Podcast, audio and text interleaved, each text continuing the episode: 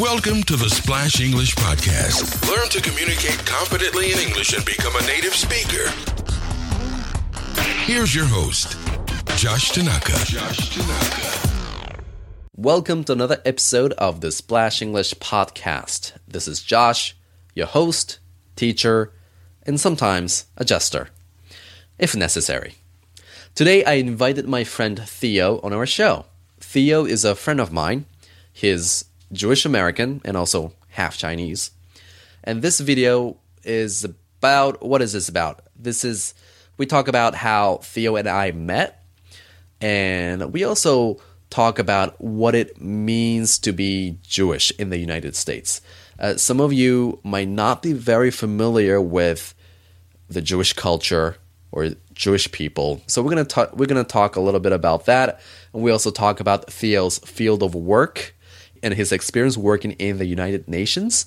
And we're also going to talk about Korea as well, because Theo and I, we met in Korea. And instead of listening to this audio, you could also watch this as a video on splashenglish.com forward slash podcast. On the same link, you could also find the transcription for this podcast, and we also have highlighted some useful phrases that were used in this conversation. So if you hear a new word or phrase, you could go back and look at the transcription, or uh, you could look, you could read my explanations and how to use those phrases. I hope you enjoy and learn something from our conversation. So let the show begin. All right, today we have a Theo Wilson on splashenglish.com. Theo, how are you today? Good. How are you, Tate? Thanks. I'm good. Um, I just want to, you know, tell everybody how we first met, and I believe, you know, we were in Korea. Um, actually, you were in Korea first, and we met at this uh, volunteer service project. Do you remember when we when we first met? Oh no. Um, okay, let me remind you. So so many of those. Okay, let me refresh your memories. So uh, we were at this service project in Korea, and we were helping villagers who lived near the 38th parallels. Now, these villagers, they were the victims of landmines. So some of them didn't have an arm, uh, some of them didn't have a leg, and uh, they were mostly farmers. So, you know, this organization uh, had a group of, you know, uh, young Korean university students and and bunch of weirdos like you. and then we would go up there and it would help these people uh, with their farm. I don't think I got to do any of the cool things. I was just um, picking weeds, I think. Um, but yeah, I, I remember that. I have some I have some cool photographs from that. I, we ate rabbit stew. I remember that. You had a rabbit stew. We ate rabbit stew, and we ate this, uh, this special type of. It's not special, but it's like country style kind of uh, radish leaf kimchi called uh, yormu your your kimchi, but it was like really, like really fresh, and it was like excellent. And I'll never forget that meal. That was really good. Okay, Theo is actually he's half Chinese and half Jewish. Jewish American. Jewish American. And so it'll be nice if you could, you know, explain to us. Um, many of my students are Chinese, Japanese, Koreans. You know what it means to be a Jewish American. It's just like being any other person in this country. Everybody is kind of different. Some people are different uh, based on their religious background or ethnic background or uh, racial background, and those are different things. And in the United States, that is actually an issue, meaning there are people that feel they need to be represented in government, they feel that they want to be represented in their industry. Jewish people tend to be white, um, but there are Jewish people all over the world um, there are Jews in India, in South Africa, in Jamaica, in, um, in the Middle East, in Persia, not Persia, sorry, Iran. They call themselves Persian Jews.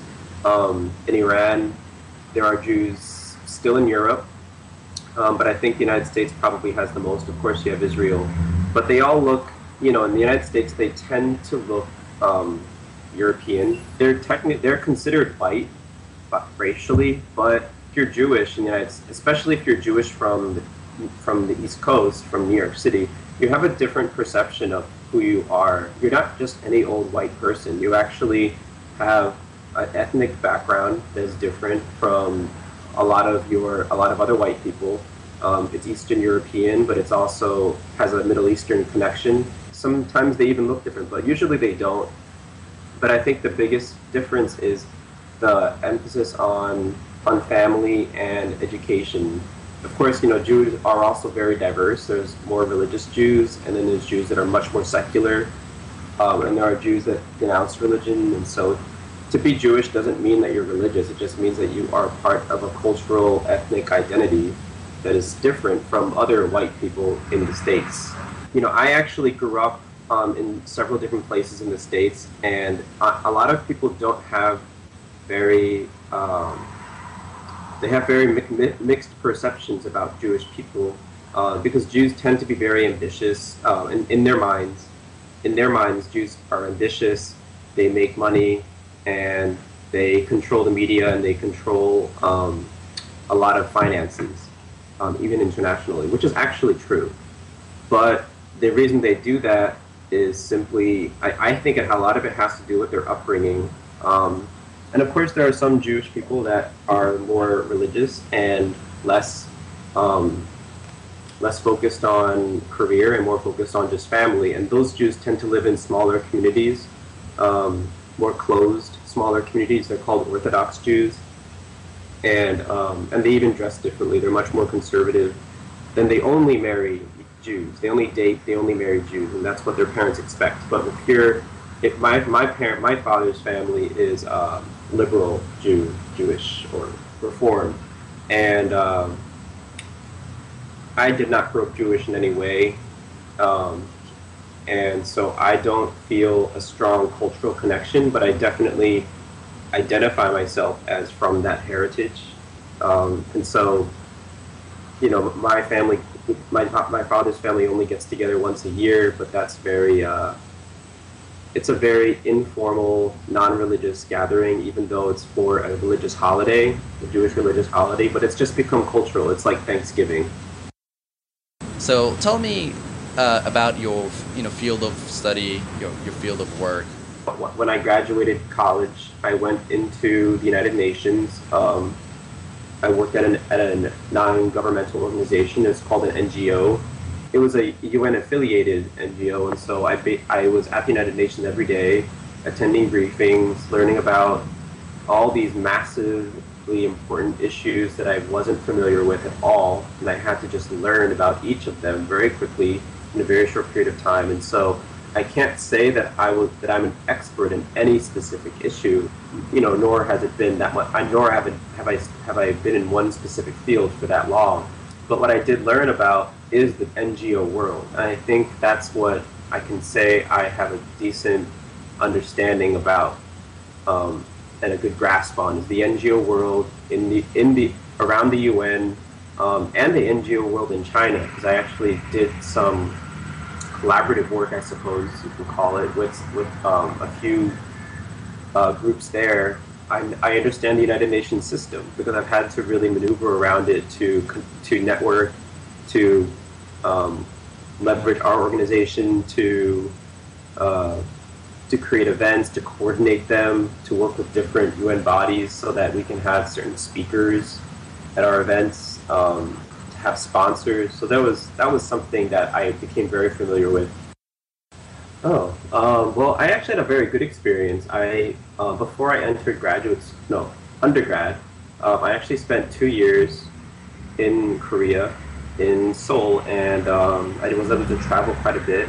And then while I was in, while I was studying, um, I studied at, uh, I took a summer semester at Seoul University. Take, took a few classes. It was a really good experience. And recently, I was in Korea for work um, for a few months, just doing this editing project. And I, I've seen so that the, the, the gaps in between my time being in Korea, like during those three um, in between those three um, periods of time, I, I, saw I saw Korean society trend change a little bit, uh, bit by bit, and I think what I noticed the first time when I was in Korea was that Koreans are extreme are highly concerned with their external appearance, and that's something that I wasn't used to in the United States. People are just not that concerned. Um, if you have to look nice, you'll look nice for an important event like a wedding, but if you for an interview, but if you're just going outside, like people are don't make that big a deal, especially men. Um, but in Korea, I noticed that guys were so concerned, and there were all these like things that guys do to their like face to make themselves look younger, or like they're already young, but they put like these face masks on. I just didn't understand it. Um, and then uh, there was another. The other the other side was that they were just really really competitive, and I find that people would sometimes like just want to be friends with me because I spoke English, not for any other reason. Um, I wasn't really happy about that, but um, you know, you learn um, about people that way. Uh, another thing I observed about Korean society is that people tend to really think and act in a very similar way, um, more than anywhere else I've ever seen. I mean, on you know, I've traveled quite a bit, um, but I've never seen it to that degree where everyone really thinks and acts the same. Yeah, I, I just found that people are very, very, very similar to one another, and that I, my girlfriend says something similar. She's like, yeah, I, she feels that people in Korea are not really free to be themselves in general. Um, so, uh, can you tell them? Uh, can you tell us the, that experience you had? Um, this like one uh, Korean lady. Uh, we believe she was a religious solicitor. Now she was approaching you from behind, and uh, she saw oh, no. the back of your head, and she thought, you know, she thought you were a Korean gentleman. And then what happened? So this is very. I think this just comes with being interracial. So, so I was, you know, I think she was just some religious solicitor, and she just wanted to ask me, you know, do a survey question and see if I wanted to join her religion. And so, which is fine, you know. And so she, she tapped me on the shoulder in asking me, like, you know, if she could ask me a few questions. I turned my turned my head around, and she was kind of surprised and that that I was a foreigner. Um, she she asked if I was from Kazakhstan, I think, and I, which is something that people tend to ask, and I um, I just said no, I'm American, and she was kind of surprised. But then she decided she wanted to just continue the conversation because I spoke Korean and it didn't really matter to her. Um, but just the response changed once I turned my once I turned my head. Yeah, thanks for coming to the show, and hope to see you soon. Thanks. All right. Been a pleasure.